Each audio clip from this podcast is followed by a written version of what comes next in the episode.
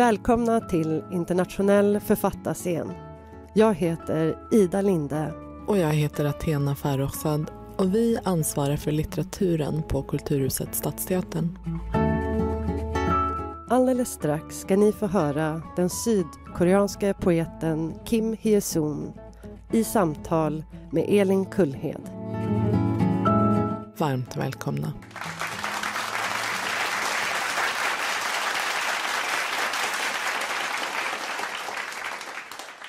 Du ger dig av till ön mitt i natten. Du stiger på färjan, släpar på en liten väska. Det är midnatt och du är uttråkad. Du kan inte somna. Du går ut på däck. Himmel och hav är en väldig svart spegel. Den böljar.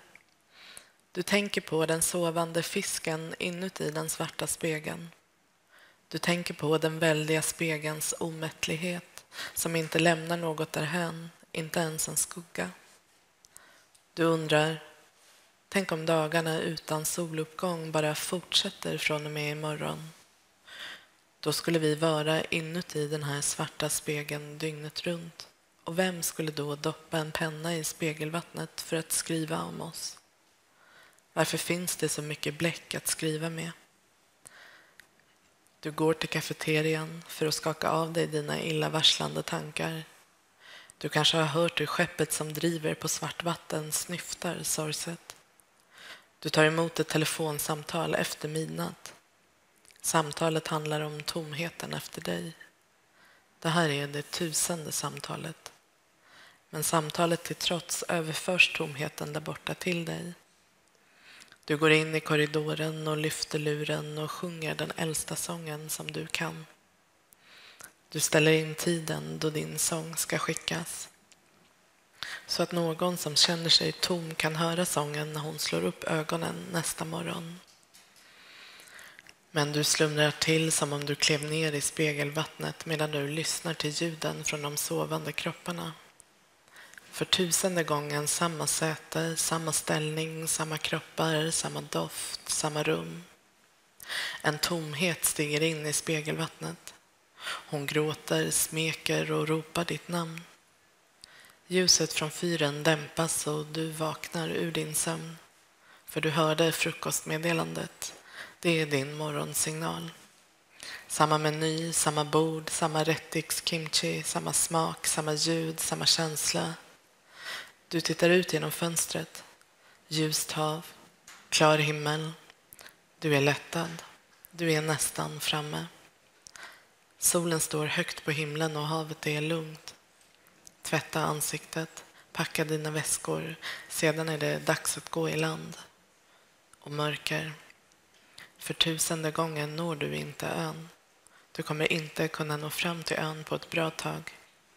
Ögonblicket du tror att ni strax är framme går du ombord på färjan mitt i natten, släpar på en liten väska. Ljudet från den avgående båtens signalhorn får ditt hjärta att skälva. Återigen är det midnatt och du är uttråkad. Du kan inte somna. Du går ut på däck. Himmel och hav är en väldig svart spegel. Hej och välkomna hit till Kulturhuset, Stadsteatern och till Internationell författarscen. Jag heter Athena Farrokhzad och jag ansvarar för litteraturen här på Kulturhuset tillsammans med Ida Linde. Det ni just hörde det var en dikt ur samlingen Autobiografi av död i svensk översättning av Jennifer Hayashida och Andreas Eriksson, utgiven av 20-tal förlag. Eh, och Ikväll är Kim Hyesun här och ska prata om den här samlingen. Kim Hyesun är en av Sydkoreas mest framträdande poeter. Hennes poesi rymmer erfarenheter från Koreas historia men också omförhandlingar av traditionella myter och den kvinnliga poetens sökande efter ett plats i språket och historien. Och ikväll samtalar hon med ingen mindre än författaren Elin Kullhed. Varmt välkomna. Och samtalet kommer också att tolkas mellan koreanska och svenska av Hanni Kim. Välkomna hit. Kim Hye-sun. det är ett döende som pågår och börjar om i din diktsamling Autobiografi av död. Vi är inuti döden, i döendet. Och jag ska börja med att säga att medan jag läste dig och gjorde research inför vårt samtal så inträffade en katastrof i Seoul i Sydkorea. Det var ett halloweenfirande som urartade och hundratals människor dog. Eller 150 förlåt, människor dog. Och det var halloweenfirande ungdomar då som trampade ihjäl varandra i en smal gränd och de, deras liv kunde inte räddas.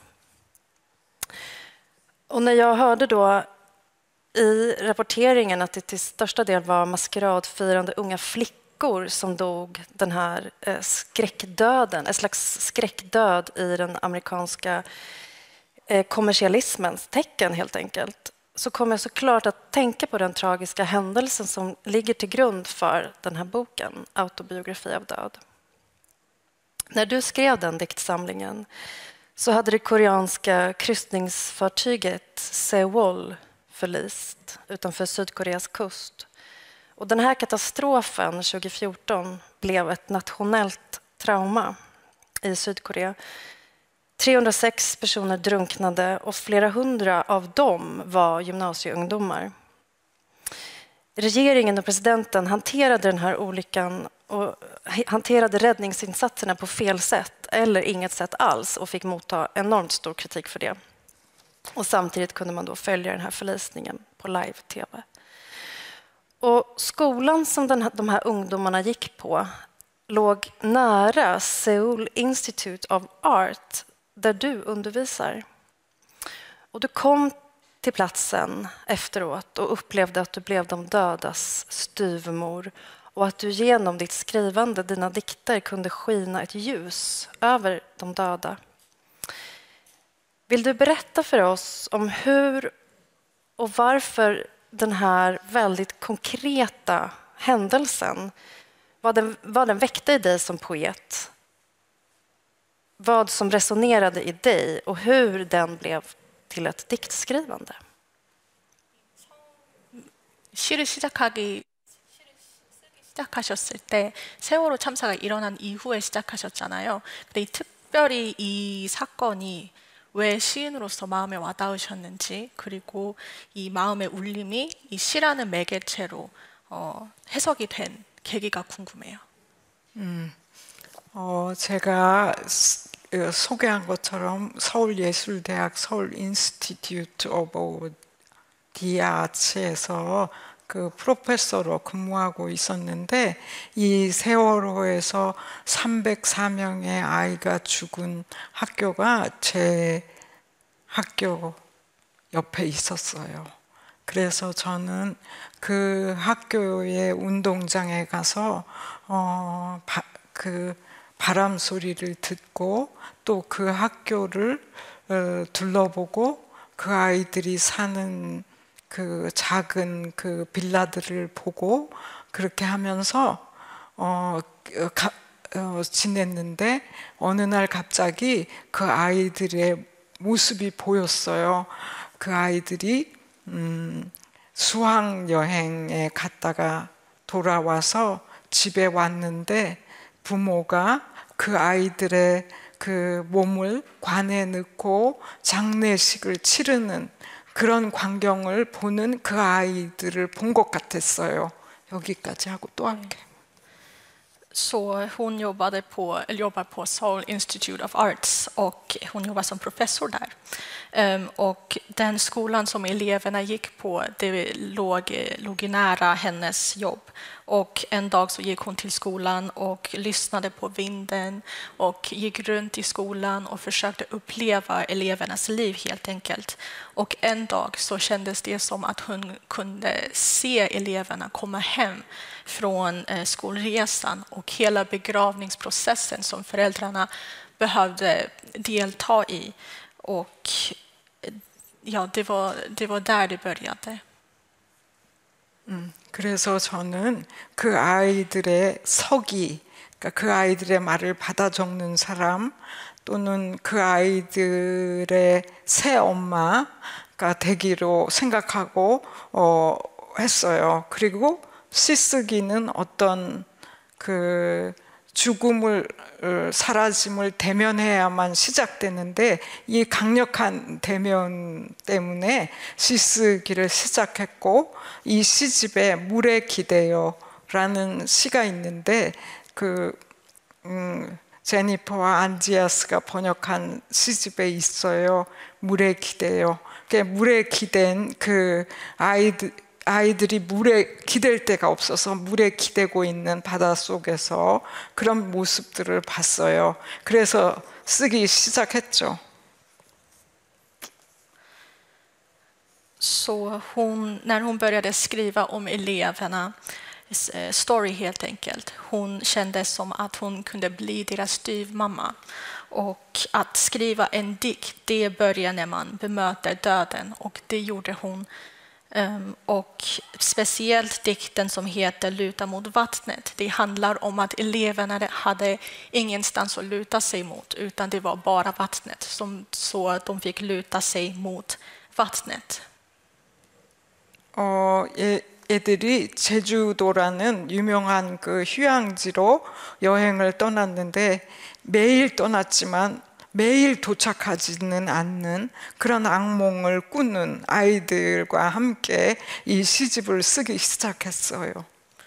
Så eleverna åkte till Jeju, ön som är jättekänd i Korea. Och det är många som åker dit. Men för dem så fick de börja resan, men det hände aldrig att de kom fram till det. Och hon började drömma om och om att de började resa, men att det kommer att det aldrig slutade med att de eh, befann sig på själva ön.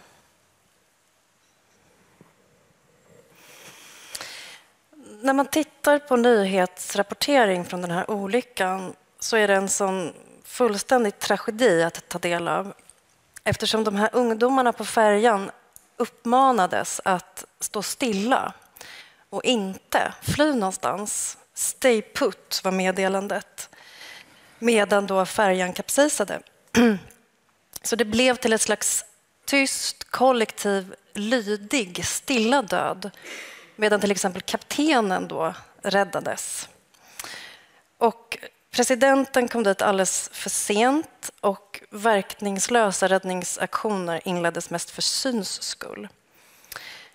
Så jag tänker på den här bilden av död där man lyder och dör tillsammans, kollektivt, i grupp medan de styrande räddas eller då tittar på.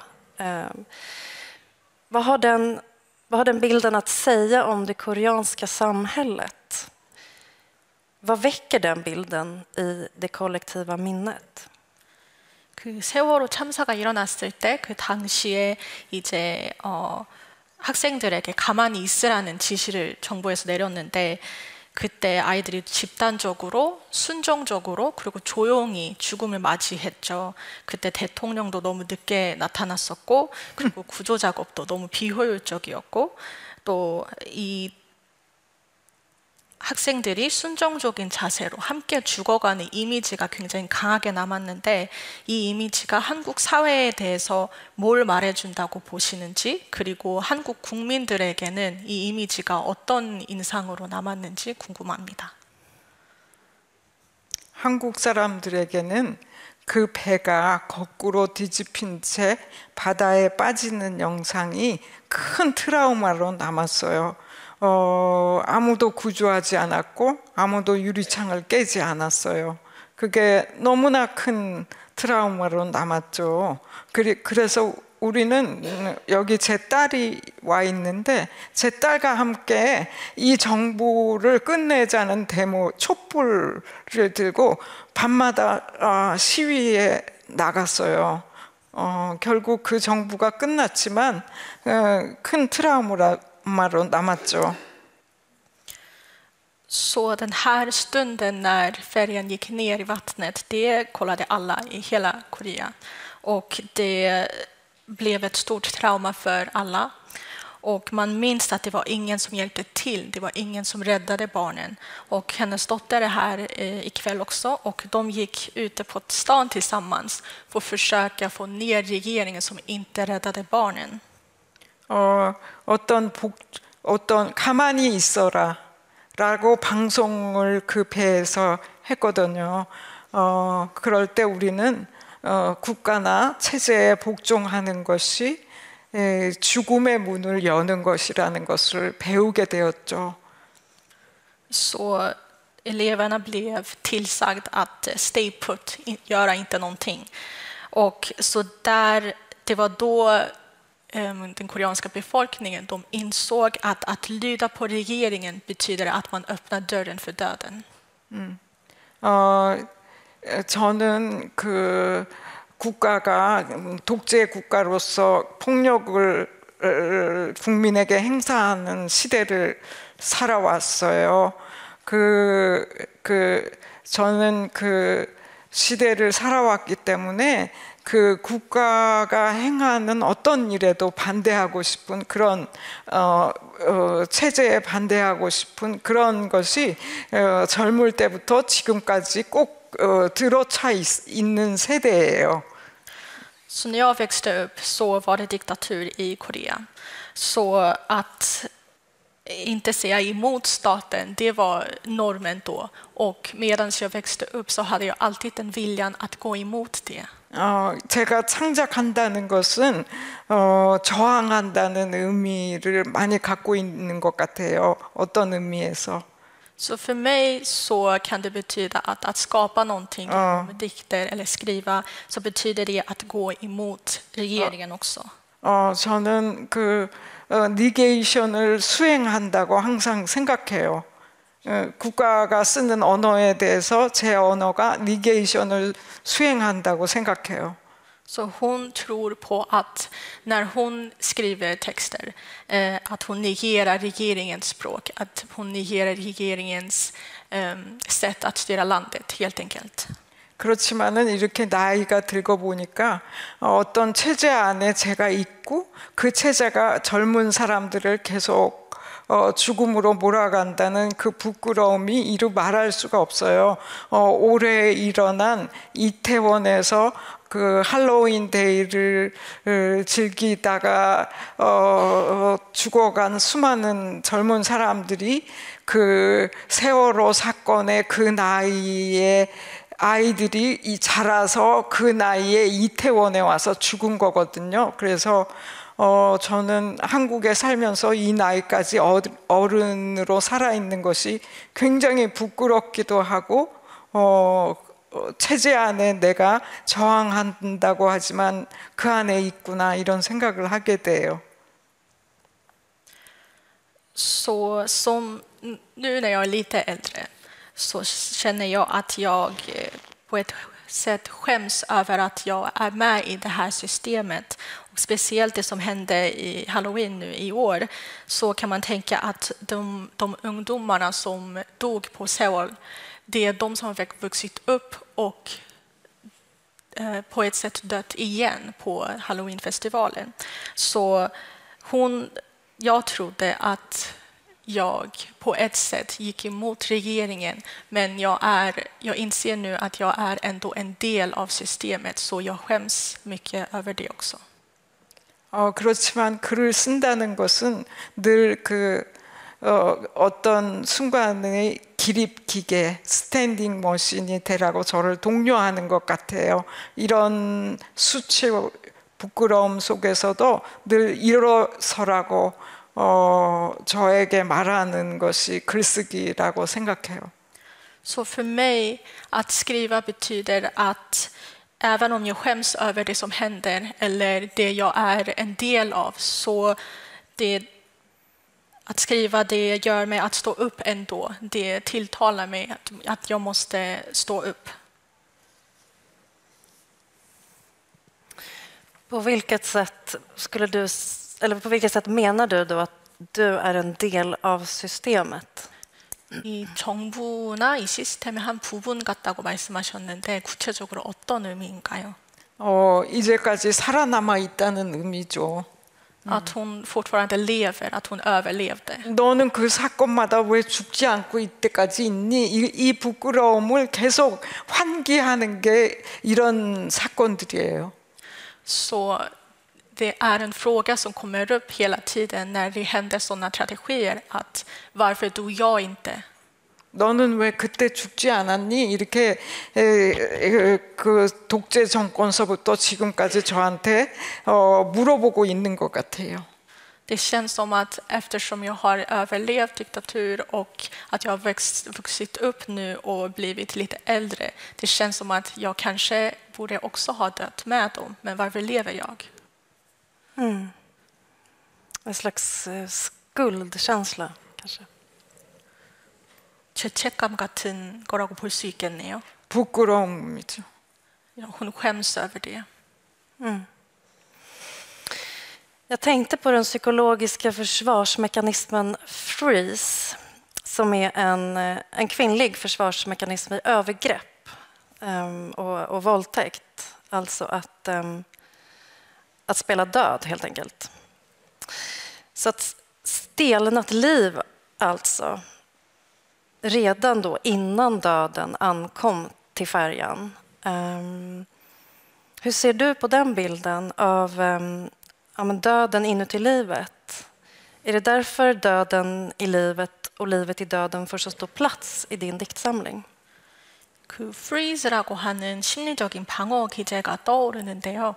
이 방어 기제가 학대를 당할 때, 특히 여성들이 학대를 당할 때 이 방어 기제가 많이 나타나는데 이 죽음이 배에 다다르기 전부터 얼어붙어 있고 어떻게 보면 죽은 삶이라고 볼 수 있죠. 근데 작가님은 죽음 속의 삶, 삶 속의 죽음 이거에 대해서 어떻게 생각하시나요? 어, 그 우리가 예를 들어서 여성으로서 어떤 폭력을 다, 당할 때, 어, 그 여성들이 하는 말이 나는 인형처럼 움직일 수 없었다. 그런 말을 하죠. 그럴 때 그, 그 제가 이 시집에 인형이라는 그 어, 시를 쓴 적이 있는데 그것과 마찬가지로 어, 어떤 손길이 가해졌을 때 전혀 그 어, 어떤 저항을 하지 못했던 그것이 어, 자기 잘못인 것이 아닌데도 수치로 남아 있는 그런 경우가 있죠. 그 국가 체제도 우리의 국가 체제가 우리에게 그런 것을 요구한다는 것은 그들의 잘못인데도 불구하고 우리가 그것을 어떤 수치로 여기는 것에 대해서 굉장한 분노가 저한테 있죠. Så när en kvinna blir misshandlad så kan man kännas kanske som en docka som inte kan göra någonting, att man bara sitter eller står still. Och i den här diktsamlingen så skriver jag en, eh, det är en dock, dikt om docka och när någon berör en, man kan inte stå emot, man kan inte göra någonting, man sitter bara där. Och eh, man har ändå en slags skamkänsla. Och när regeringen säger att det är våra fel, när det är egentligen deras fel, så kan man också kanske känna det också. Att man känner att man skäms och det gör mig väldigt arg också. 어, 그래서 어, 마치 멜랑콜리 환자처럼 내가 무엇을 잃어버렸는지도 모르는 채 계속 애도의 시간을 갖게 되는 그런 시간이 계속되는 거죠. Så det är nästan som att man är deprimerad, att man vet inte vad det är man har förlorat, men man är ändå väldigt ledsen och man går igenom hela processen.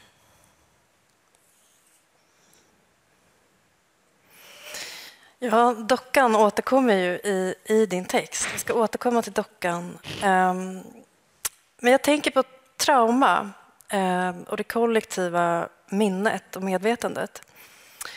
Och Koreakriget är ett sånt nationellt trauma i Sydkorea. Och som i din dikt Obduktion så är det också ett trauma som återkommer. Alltså trauma från liksom Sydkoreas historia. De slog skiten ur mig, de högg skiten ur mig ändå är det de som gråter, står det. Och jag tänkte på död och förlust. Eh, har man en gång erfarit död och förlust så tänker jag att det är ett sår som upprepar sig, som återkommer i ett slags mönster. Ett sår som öppnar sig tills det läkt, som vill läka. Håller du med om det? Är Sydkoreas våldsamma historia något som växt till liv och återkommer i ett kollektivt sorgearbete som det efter Seoul, färjekatastrofen? 그 트라우마나 집단 기억에 대해서 좀 얘기를 해보자면 한국은 한국 전쟁도 있었고 또 국가적으로 그게 큰 트라우마였잖아요. 이제 한 번 또 죽음과 상실을 경험하면 이게 계속돼서 되풀이되고 패턴으로 돌아온다.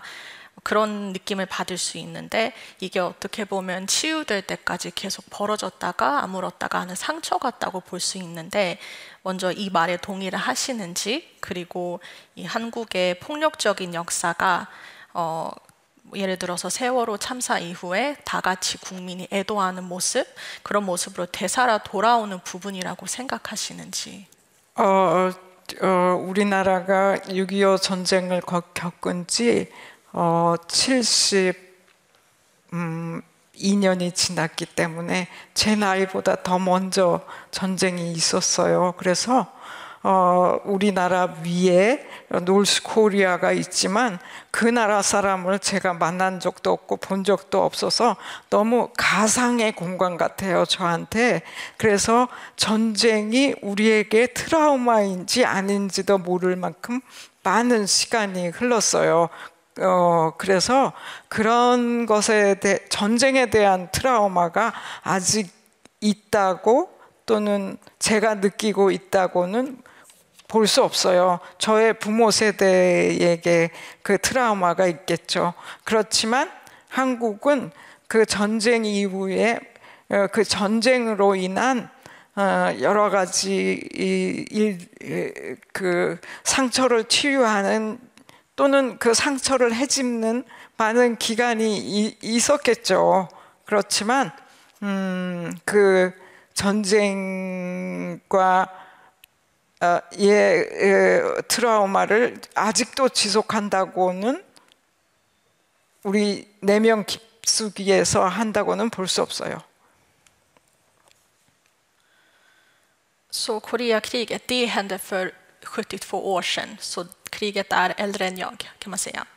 Och Nordkorea, det är ett land som finns precis ovanför Sydkorea. Men jag har själv aldrig träffat någon från Nordkorea. Jag har aldrig varit där heller. Så det känns nästan som en virtual reality för mig. Och ehm, eftersom det har varit så många år så känns det inte riktigt som ett trauma som jag försöker läka, eller många försöker läka. Och kanske för eh, mina föräldrars generation, det kanske är lite mer um, som en verklighet. Men för mig så är det inte riktigt något som jag måste bearbeta just nu.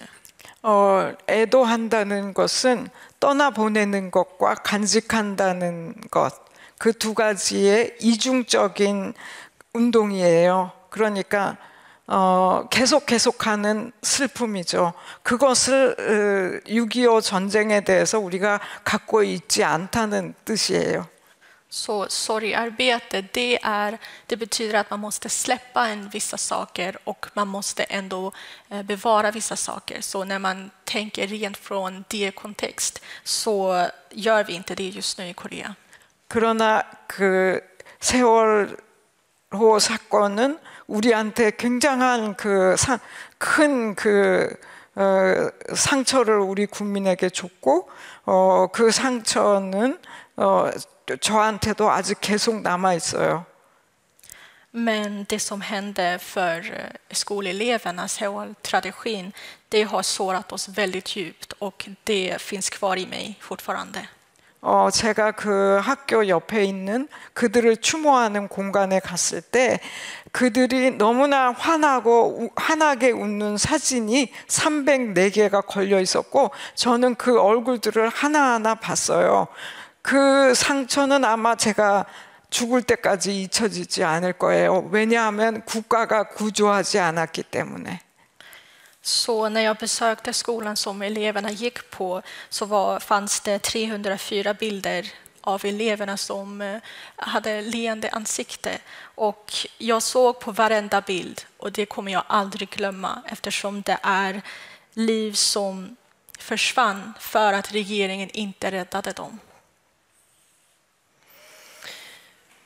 Hur var det då att skriva utifrån andra människors död? Hur påverkade det dig?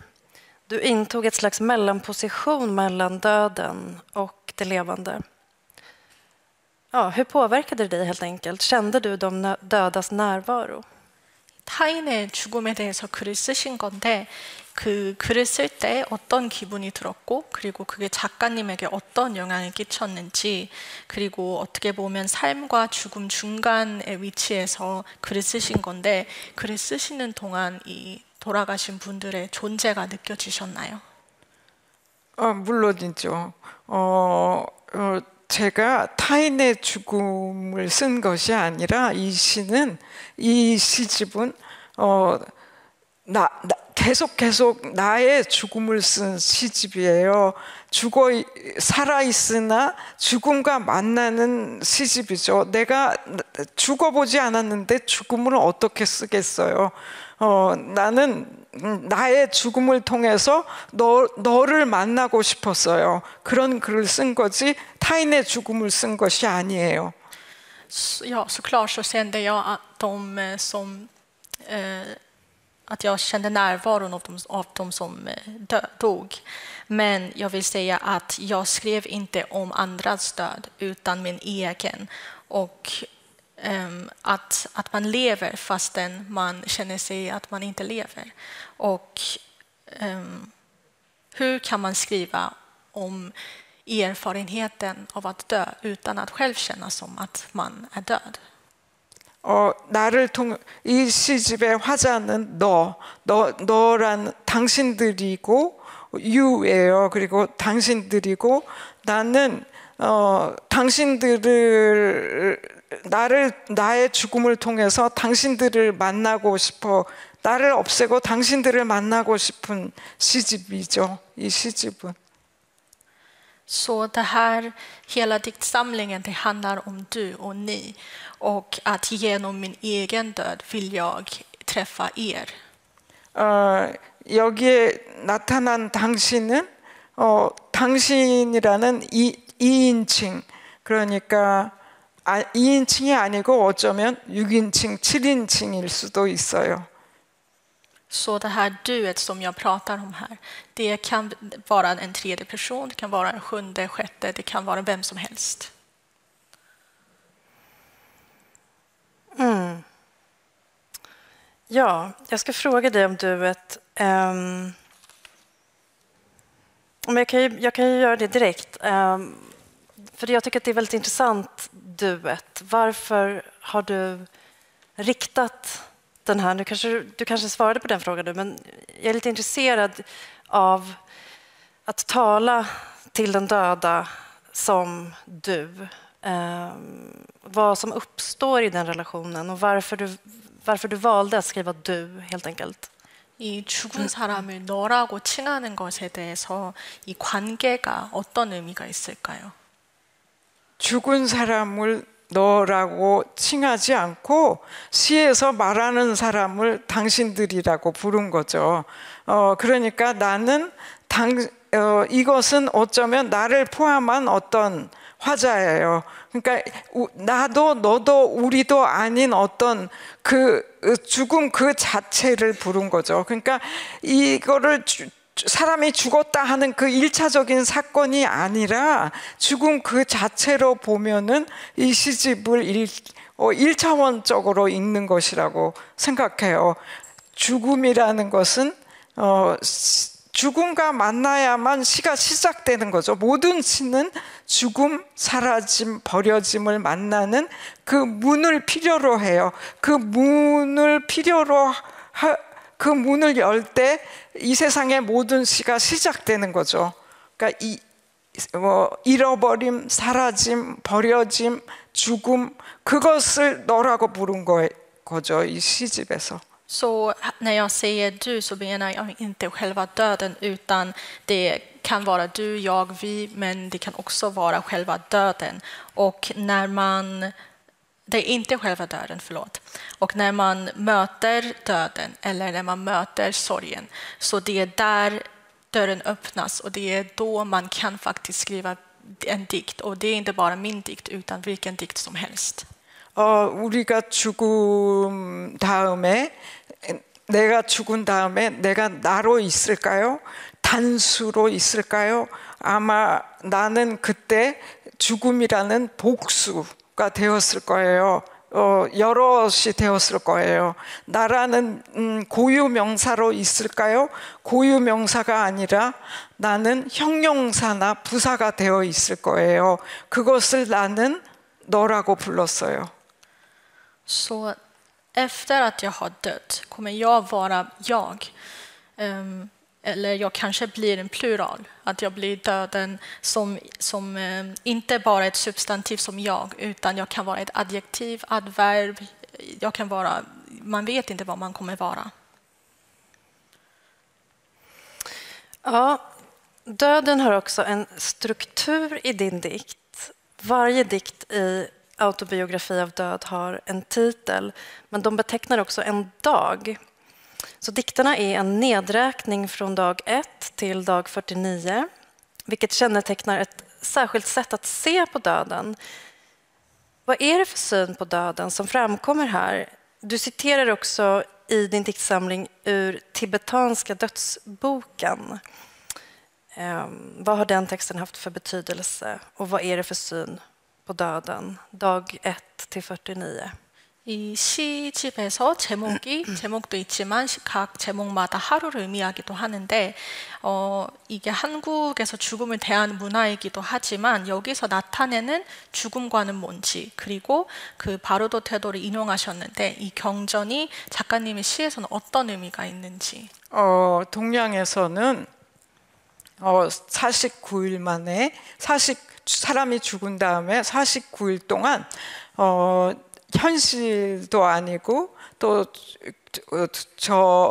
어, 저승도 아닌 중간 세계의 중음의 세계라고 하는 곳을 49일 동안 떠돌다가 결국 죽음의 그 먼 곳으로 간다고 해요.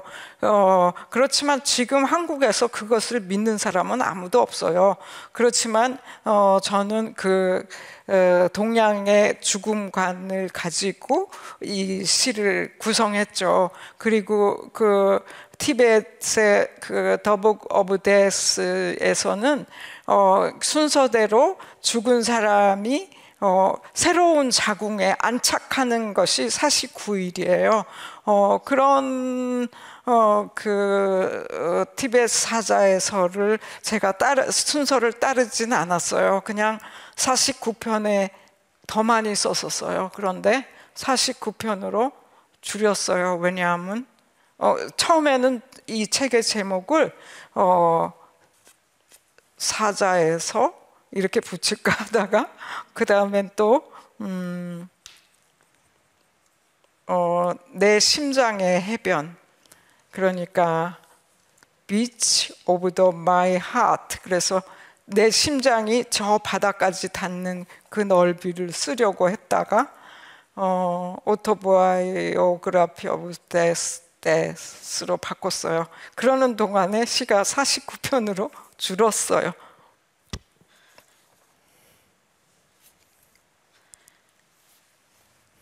Ja, så I Asien så trodde man på att eh, när hon, när hon dör så tar det 49 dagar tills man faktiskt når döden. Och medan de 49 dagarna pågår så befinner man sig i ett slags övergångsstadium kan man säga. Och um, just nu så är det ingen i Korea som tror på det. Men jag utgick ifrån den asiatiska synpunkten att, att den här hela processen finns. Och um, i början så tänkte jag att det boken skulle kanske heta Dödens bok eller som hon sa, Beach of my heart, att mitt hjärta når hela vägen till havet. Um, men så till slut så bestämde jag att det skulle heta Autobiografi av död. Ja. Um, ska se. Jag... Um,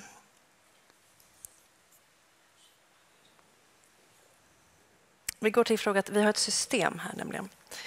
Vi går till fråga 12. Eh, jag måste fråga dig nu om kvinnan och döden. Ehm, för att vi har alltså en väldigt konkret död att utgå från i vår läsakt. Ehm, men döden är också mycket mer i ditt skrivande. Den är bildlig, flippad och helt nyskapande. Den är en väg framåt. Och du har ett väldigt speciellt sätt att skriva fram eh, döden och kvinnan på som jag skulle vilja fråga dig om. I autobiografi av död så skriver du om kvinnor. Eh, det är den kvinnliga kroppen eh, hela tiden. Eh, och kvinnan som levande död. Eh, dockan som vi pratade om. Och du för nästan fram den kvinnliga döden som kvinnans essens.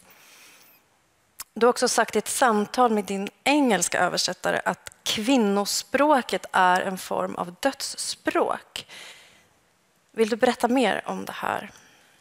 작가님의 시집에서 여성과 그리고 죽음이 굉장히 특별한 관점에서 보여지는데 여성의 몸에 대해서도 많이 나오고 그런데 어, 또 어떻게 보면 여성의 죽음이 여성의 본질인 것처럼 그려지기도 하고요. 또 영어 번역을 하신 분과 대화하셨을 때 여성의 언어는 죽음의 언어의 한 형태다라고 하셨어요. 구체적으로 이게 어떤 의미인가요? 어, 어 제가 그 한국에서 어, 어, 그 어, 저의 시는 그렇게 이해받지 못했어요. 얼마 많은 시간 동안. 그래서 한국에서 어, 어, 여성의 시학을 써, 관한 책을 써야겠다 그렇게 생각을 했어요. 그래서 이제까지 여성의 시학에 관해서 세 권 쓰고 네 번째 책을 어, 저널에 연재 중이에요.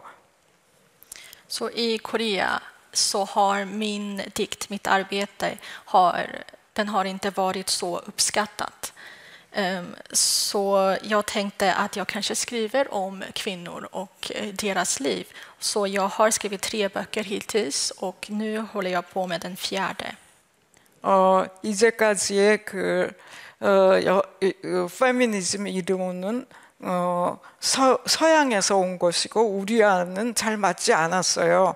어, 그리고 이제까지 한국 시는 남성들의 혀에 얹혀져 있었기 때문에 어, 어, 어 우리 여, 여자들이 쓰는 시는 음, 이해받지 못했어요. Så feminism kom från västvärlden och det passar inte riktigt med den asiatiska synpunkten. Och eh, mycket berodde på hur männen betraktade det. Eh, 죄송 마지막 부분 한 번만 더 남자 남자들의 내 혀에 얹혀져 있었다. 그, 그 이후에 어? 그 다음에 어, 여성 페미니즘은 네. 서양의 것이었고 네. 어, 또 시 이론은 남자들의 것이었다. Så att skriva dikt och hela det teorin, det var bara för männen. 어, 그런데 어느 날 제가 어, 그굿 샤먼, 샤먼 아주 굿 어머니라는 높은 그 샤, 나이가 많은 샤만이 죽고 그 샤만이 자신의 그 어린 샤만들을 많이 길러서 수십 명의 그 신딸이 있는 그런 사람이 죽어서 그 어머니의 장례를 지르는 굿 현장에 가게 되었어요. Så en dag så eh, dog en jätte, väldigt gammal shaman, shaman, shaman. Och hon hade massa döttrar kan man säga. Och de eh, gjorde en begravning för henne och jag fick gå och se den. 어, 비가 내리는 산 속에서 3일 동안 계속되었는데 어, 어, 3, 30몇 명의 샤만과 저와 인류학자 두 명이 있었어요. Det, begravningen det pågick i tre dagar i regnet. Och det fanns 30 plus shaman. Det var jag och sen en um, um, antropologist. 어, 그런데 어, 그 어, 제가 깜빡 그 자- 자지도 않고 계속 어, 굿을 했는데 제가 그때 깜빡 잠이 들어서 신발을 잊어버렸어요. 잊어버 신발을 잊어버리는 꿈을 꿨어요. 그런데 어, 어, 일어나 보니 신발을 신고 있어서 참 다행이다 생각했어요. Så jag råkade somna medan de höll på med det. Och jag drömde om att jag tappade mina skor. Men som tur var så vaknade jag och jag hade fortfarande mina skor. 그런데 굿이 끝난 다음에 이 샤만 전부가 공동 묘구, 목욕탕에 갔어요. 그래서 저도 따라가서 어, 몸을 씻고 나왔는데 제 신발만 없어졌어요. Och efter begravningen så gick alla, allihopa till ett eh, badhus. Eh, Och vi alla badade tillsammans där. Och när jag kom ut så märkte jag att bara mina skor hade försvunnit. 어 그래서 그, 그, 그 다음엔 이 샤만들가 그 가라오케 갔는데 전부 그 어어그 어, 백조 같은 소리를 내면서 엄청 강한 목소리로 유행가를 자, 모두 잘 불렀어요. Så efter det så gick alla till karaoke och vi sjöng låtar. Och de var väldigt duktiga på att sjunga popmusik. 어 그러면서 저한테 신발을 신이 가져갔으니 너는 샤만이 되어라 그렇게 말했어요. Och de sa till mig att Gud hade tagit mina skor och därför ska jag också bli en shaman. 어 그런데 그 샤, 3일 동안의 굿 동안에 그 어, 전해져 내려오는 신화를 노래로 부르는 거예요. 그게 바로 어, 프린세스 어반던드 또는 프린세스 바리로 부르는 바리 공주 신화를 어, 12장의 연극처럼 노래로 불러요. 그들이. Så under de tre dagars begravningsprocessen så sjunger de legenden om Pari. Det är en prinsessa och de sjunger legenden som en historia fast i, i en låt. 어, 그 바리는 공주로 태어났지만 일곱째 딸로 태어났기 때문에 버려졌어요. Så Pari hon var en prinsessa men hon var sjunde barnet så ehm, hon, hennes föräldrar de kastade bort henne helt enkelt. 응. 그 버려졌다가 어, 그 어, 다시 죽임을 당해요. Och hon blev också mördad. 그렇지만 그 죽음의 세상에서 결혼하고 아이도 낳고 그러다가 어, 왕이 병이 들어서 어, 불러내줘요. Men, 왕의 병을 고칠 약을 구해오라는 그런 어, 부탁을 받게 되죠. Så efter hon är död så går hon till dödsriket. Men där gifter hon sig och ehm, en dag så ser kungen att hon har som uppdrag att hitta medicin för kungen för att han håller på att dö. 그래서 약을 구해 와서 어, 긴 얘기는 생략하고 약을 구해 와서 아버지를 구해 주자 아버지가 국가의 반을 주겠다고 해요. Och till slut så hittar hon medicinen som ska rädda kungen. Och när han lever så säger han att jag ska ge halva riket till dig. 그렇지만 그걸 거절하고 어, 바리는 어, 뱃사공이 되는데 죽음과 어, 이 세상을 어, 건네주는 음, 뱃사공이 돼요. Men hon tackar nej och hon tar hellre rollen av att vara den personen som eh, den mellanpersonen som hjälper folk att, att eh, gå från livet till döden. 우리는 죽으면 어, 바리가 건네주는 배를 타고 어딘가로 가게 돼요. 그래서 Så därför när vi dör, eller enligt eh, legenden, så när vi dör så åker vi båten som Pari leder och vi går till dödsriket. 어, 저는 어, 저의 그 여성의 시약을 쓰면서 이 바리에 기대서 쓰기 시작했어요. Så när jag började skriva om det, det kvinnliga eh, poesin så började jag eh, 어, 어, 그래서 여자는 그 죽임 당한 자리, 버려진 자리에서 시를 발화한다 그렇게 생각하게 되었고, 어, 그러, 그런 고스트 스피커가 어, 여성 시의 목소리라고 한국 여성 시인의 목소리라고 생각하게 되었죠.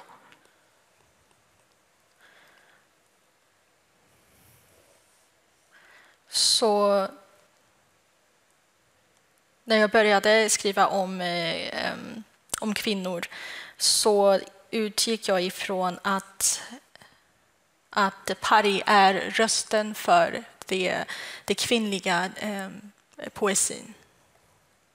어, 버려진 자리지만 죽지 않는 자리라고 생각했어요. Det är, hon var på den platsen ingen ville vara, men hon dog ändå inte, hon överlevde. 죽음과 어, 이 세상을 왔다 갔다 하는 자리가 여성 시인의 자리라고 그 첫, 저의 첫 번째 그 시약에서 썼어요.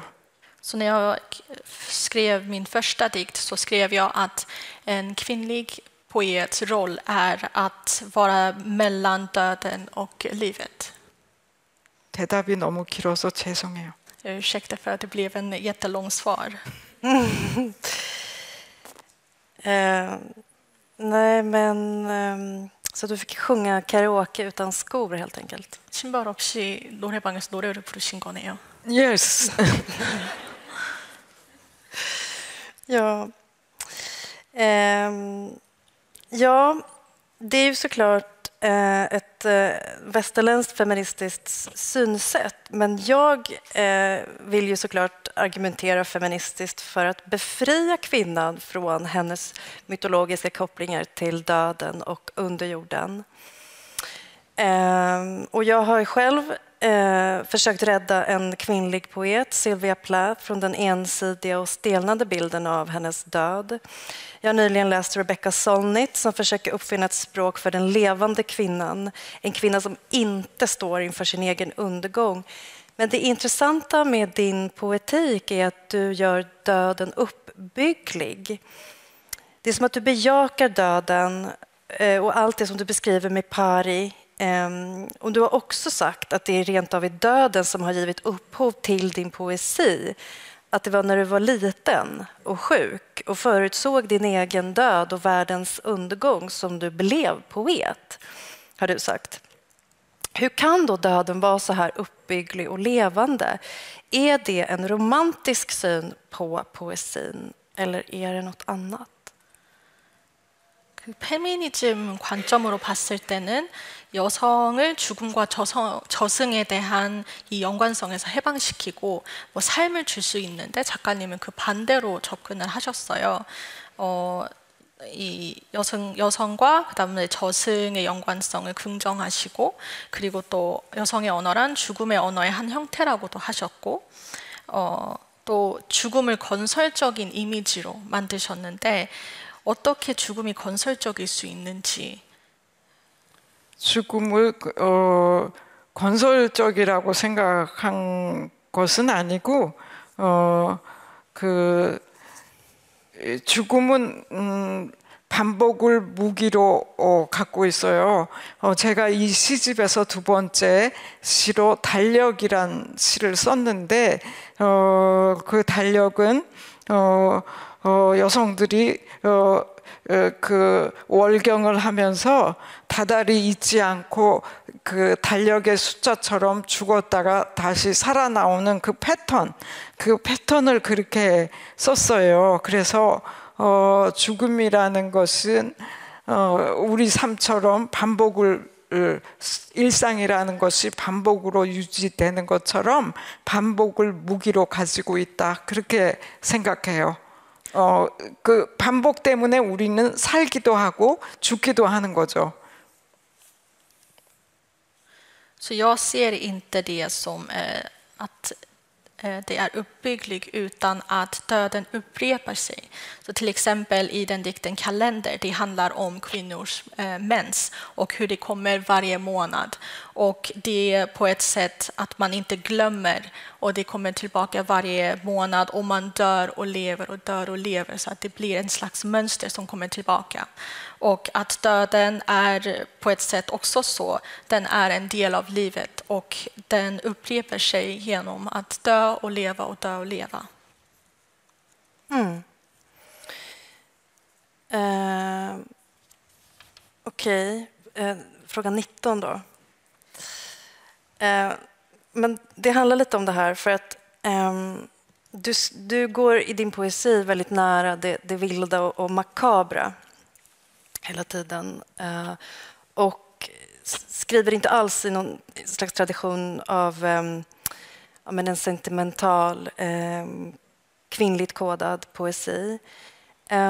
Men varför tror du att just barnet, den romantiska kärleken och kvinnan har projektioner på sig att vara söta, väna och gulliga.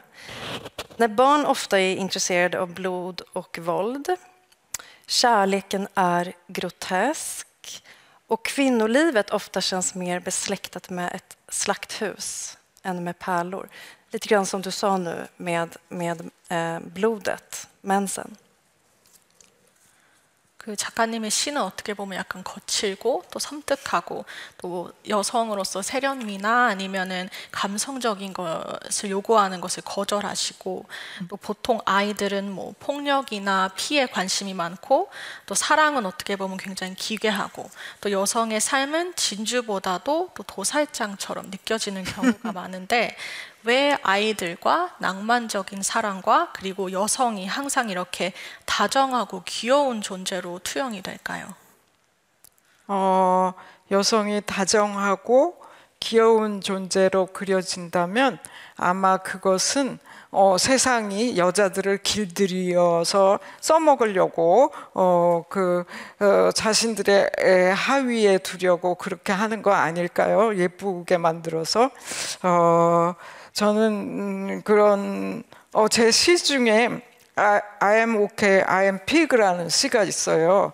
어, 그 시가 아, 저의 그 Sorrowtoothpaste Mirrorcream이라는 시집에 실려 있는데 그 시는 한국이 구제역이라는 어 구제역 뭐 뭐지 네. 무슨 병이지 구제역 어 그 마우스에 생기는 아 입에 생기는 응, 아니 그막 돼지 죽이는 병 응? 돼지를 죽이는 병 인플루엔자 같은 어 그런 것 때문에 300만 마리의 돼지를 죽였어요. 그, 그 그래서 그 산채로 막 묻었어요. 너무 급해서 그랬을 때 어, 저는 그 제 딸이 그 어떤 데 레지던스에 있었는데 그 레지던스 하는 건물 옆에 그, 그 구제역 그 돼지 농장이 있었어요. 그래서 거기를 갔다 오면 제 차가 흰 그 소독약에 가득 뿌려져 가지고 어, 완전히 그 눈을 뒤집어 쓴 차처럼 되었어요. 어, 요새 그 덴마크에서도 코비드 19 때문에 밍크를 도살했다는 얘기를 신문에서 읽은 적도 있는데 어, 그런 사건이 일어난 다음에 어, 저는 어, 템플 스테이 너무 길죠. 여기서 끝나. 잠깐 네. Så att säga att kvinnor eller barn eller kärlek är något som är söt eller snäll, jag tror det är ett sätt um, av samhället att använda kvinnor som de vill. Och um, ifrån en diktsamling som jag har skrivit, det, um, det handlar om en svininfluensa kan man säga, där eh, eh, man behövde slakta mer än 300 grisar. Och det var så akut att man begravde levande grisar också. Och när det hände så var min dotter, eh, hon arbetade nära där de begravde grisar. Och när jag var på besök, så när jag kom hem igen, så var min bil helt täckt av det här vita formulan kan man säga från begravningsplatsen. Och ja.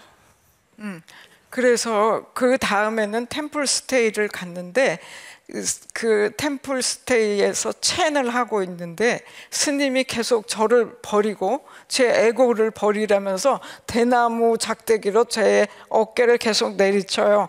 그래서 저는 그 계속 그 저를 달아 그 절에서 달아나서 젊은 밖으로 달아나는 저를 눈 속으로 그리고 있었는데 어느 순간 제가 그 에고를 버린 하나의 몸뚱어리 제 몸에서 이름도 버리고 어, 어, 제 아이덴티티도 버렸을 때 그 몸 하나 바로 돼지를 봤어요.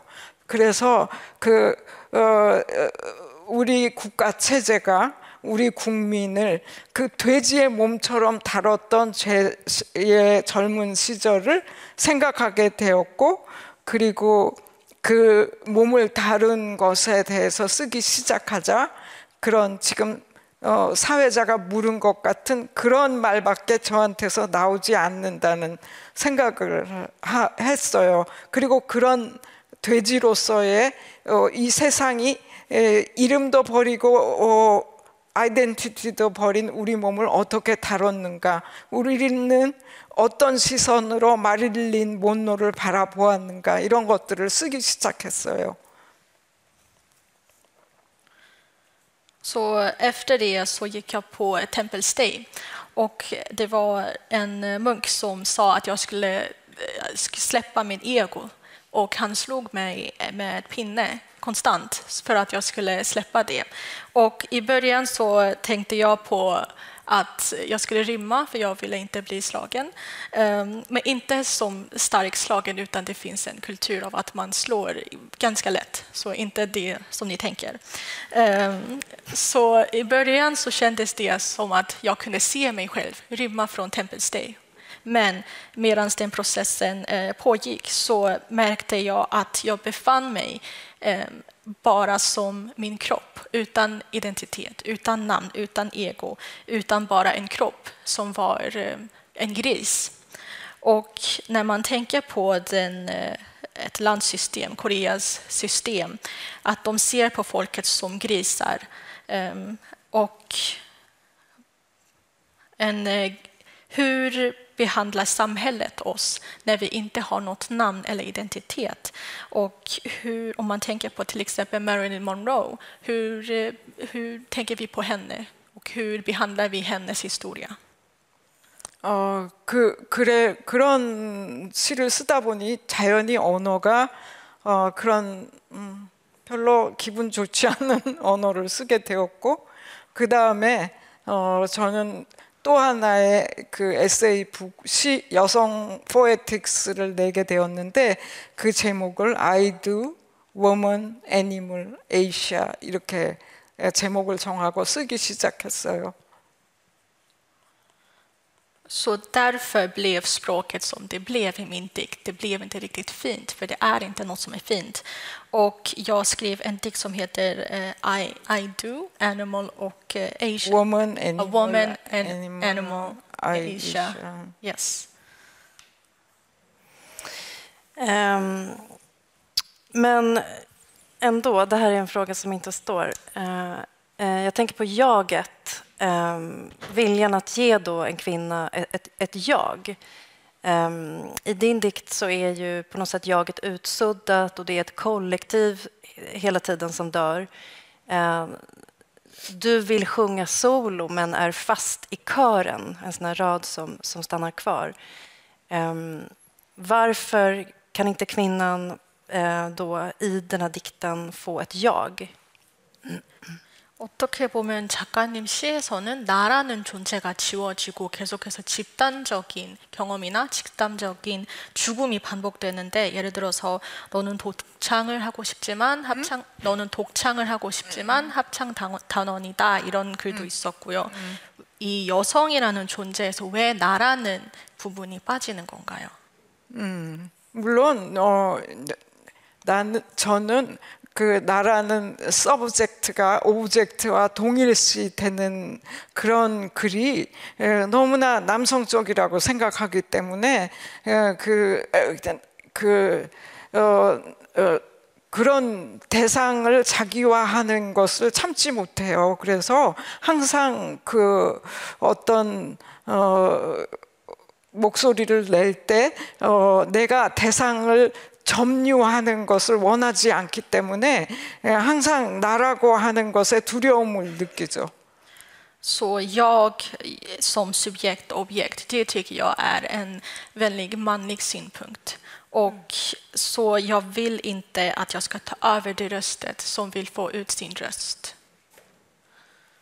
Mm. Eh, klockan är... Ja. Eh, jo, men språket. Um, du skriver en, en ofta våldsam och köttig poesi. Alltså. Dikterna kryllar av kropp och oväntade händelser, maskar, sopor, inälvor och massor av djur. Eh, sätt en blöja på den där kvinnans hjärta, kan en dikt utropa. I en annan dyker en sån här bild upp. Klarhet, liksom ögon som har uppnått orgasm. Språket är lager på lager och ofta absurt. Eh, just för att språket hela tiden gör det oväntade och, och väller fram så står vissa fraser ut som så otroligt klara, som om de är karvade ur smuts. Smuts och klarhet i en kontrastverkan. Men hur jobbar du med språket? 작가님은 종종 어떻게 보면 폭력적이고 육체적인 시를 쓰시잖아요. 뭐 신체적인 이미지나 아니면 예상치 못한 사건, 뭐 가면, 쓰레기, 내장, 죽음 등으로 여러 가지로 가득 차 있는데 뭐 예를 들어서 어, 이 부분은 제가 한국어를 찾지 못해서 번역을 했는데 음. 뭐 마음의 기저귀를 채운다 아니면은 어, 그 있어요. 네 이런 표현도 있는데 어, 종종 사용하시는 언어에 좀 황당하거나 우스꽝스럽고 그런 표현도 많은 것 같아요. 음. 근데 이런 예상치 못한 방향으로 가는 언어가 문자 그대로 어떻게 보면 쏟아지기 때문에 음. 몇몇 표현들은 뭔가 조각해낸 것처럼 굉장히 선명하게 느껴지는데 이 흙으로 조각한 것 같은 이런 언어가 어떻게 보면 흙은 지저분한 거지만 선명한 건 또 깨끗한 건데 이 두 가지 대비 효과가 있는 언어를 사용하시는 이 생각 이나 과정이 어떻게 되나요? 어, 질문이 너무 멋있는 것 같아요. Väldigt fin fråga. 어, 저는 무엇에 시를 쓸 때 무엇에 관 about 무엇에 관해서 쓰기보다는 무엇을 어, 만드는 사람인 것 같아요.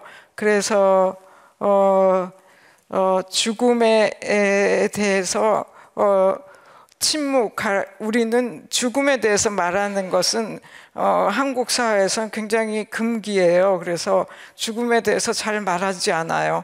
그런데 그런 어, 어, 어 금, 금기를 어, 어, 깨는 언어를 쓰다 보니까 자연히 그런 오물로 만든 조, 스크합처가 되는 것 같아요. 그래서 어, 어, 그 다음에 그 매끄럽고 서정적이고 또 내가 대상을 보면서 어, 어떤 동일시를 노래하는 남성들의 시에 반대하기 위해서 아무 언어나 막 쓰는 것이 저의 그 특징인 것 같아요. 그래서 어떤 어, 아, 주 나이가 많은 음, 여성 시인으로부터 어, 시에다 똥이란 말을 쓰지 말라는 전화를 받건 받은 적도 있어요. 음, 너무 어, 불손하고 너무 불결하다고 했어요. 그분이 저한테.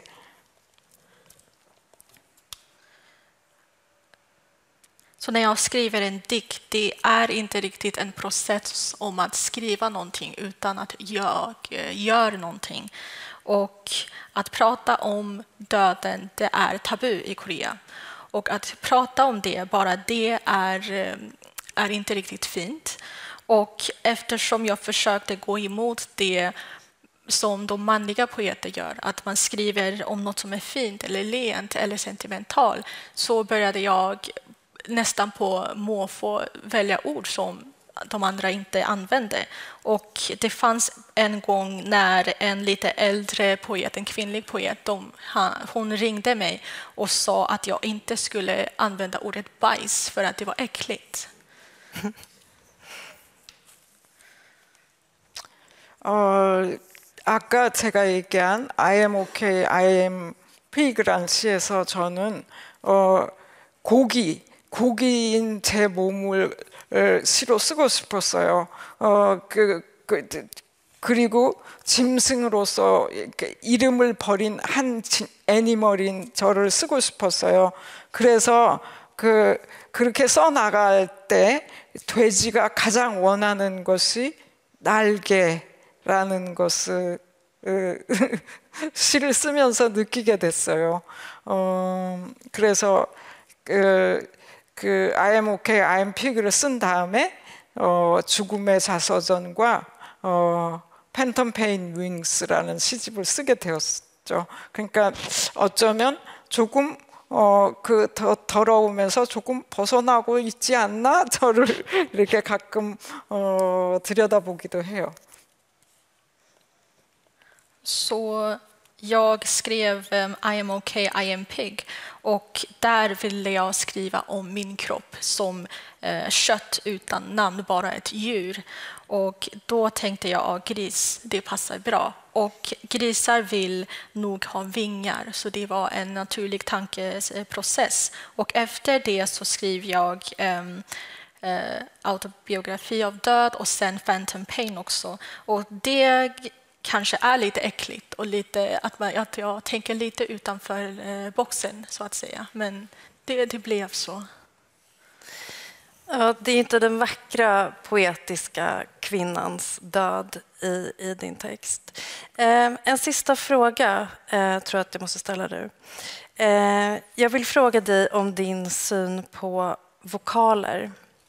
Därför att vokaler är förbundna med kroppens hål, har du sagt vilket i sin tur har med kvinnokroppen att göra förstås.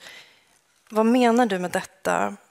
Eh, och jag vet att rytmen och, och, och vokalerna, assonanser, men vokalerna kanske framför allt är centrala i, i din dikt. Är vokalerna språk en form av motståndsspråk? Har vokalerna med döden att göra? Eh, vad är grejen med, med vokaler i din dikt? 작가님은 모음에 대한 관점이 참 흥미로운 것 같은데 이 모음은 몸의 구멍과 연결되어 있고 또 차례로 그건 여성의 몸과 관련이 있다라고 하셨는데 이 모음이 모음의 언어는 일종의 저항 언어라는 뜻인지 모음과 죽음이 어떤 연관성이 있는지 궁금해요. 어, 어 신의 이름은 하나님의 이름은 어, 자음으로만 되어 있어요. 그렇지만 구멍이 내는 소리는 우리의 인간의 구멍이 내는 소리는 모음이에요. 구멍은 비명이죠. 그러니까 우리가 말을 한다는 것은 신의 i름과 비명을 함께 내지르는 거예요. Så Guds namn, det eh, består bara av konsonanter. Men det ljudet som vi hålar, alltså vi människor eh, gör, det är vokaler. Och det kan man se som ett, eh, att man skriker med eller till Gud som bara består av konsonanter och vi av vokaler. 어, 어, 그러니까 우, 우리는 어, 신이라는 하나님이라는 거대한 음, 것과 어, 그, 그 저는 그래서 여성의 구멍이라는 비명으로 지금 말을 하고 있다고 생각해요.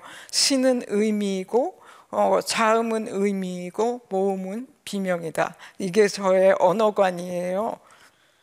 Så min tankesätt är att Gud, den stora Gud, är eh, meningen, det betydelsen. Och kvinnors hål eller kropp, det är eh, inte betydelsen utan att man skriker. 얼마 전에 저희 엄마가 호스피스에 계셨는데 어, 호스피스에 갔더니 우리 엄마가 있는 방이 유리 믹서처럼 우리 엄마가 산과 바다 또 나와 엄마 또는 돌아가신 아버지와 우리 형제들을 넣고 믹서처럼 그 방이 갈리고 있었어요. 유리 믹서 같이 방이 변해버렸다고 저는 느꼈어요. Min eh, mamma hon är på hospice sjukhus just nu. Och när jag besökte henne och in, gick in i hennes rum så kändes det som att det var en stor glasmixer av, av hennes liv och hennes barn, alltså vi, vårat liv. Att det blev en slags blandning i en mixer. 그런데 점점 어, 그 죽음 우리 엄마가 의식을 잃게 되자 어, 방은 모음 하나가 되어 버린 것 같았어요. 그래서 어떤 아 하는 또는 오 하는 그 그런 모음 속으로 제가 그 방에 들어가는 기분이 들었어요. Så när hon började må värre så kändes det som att hon bestod bara av vokaler, att hon sa å eller a. 음. 그래서 어, 이 모음이라는 것이 어, 우리 엄마의 마지막 말이라고 생각했고 우리 엄마가 마지막으로 전해주는 목소리라고 생각했어요. Så jag uppfattar det som att de här vokalerna var mammas sista ord. 어떤 구멍의 언어죠. Så hålets språk kan man säga. 비명의 언어고. Och skrikets eh, språk. 그것을 저는 여성의 언어라고 부르고 싶었어요. Och det vill jag um, se som kvinnors språk också. Mm.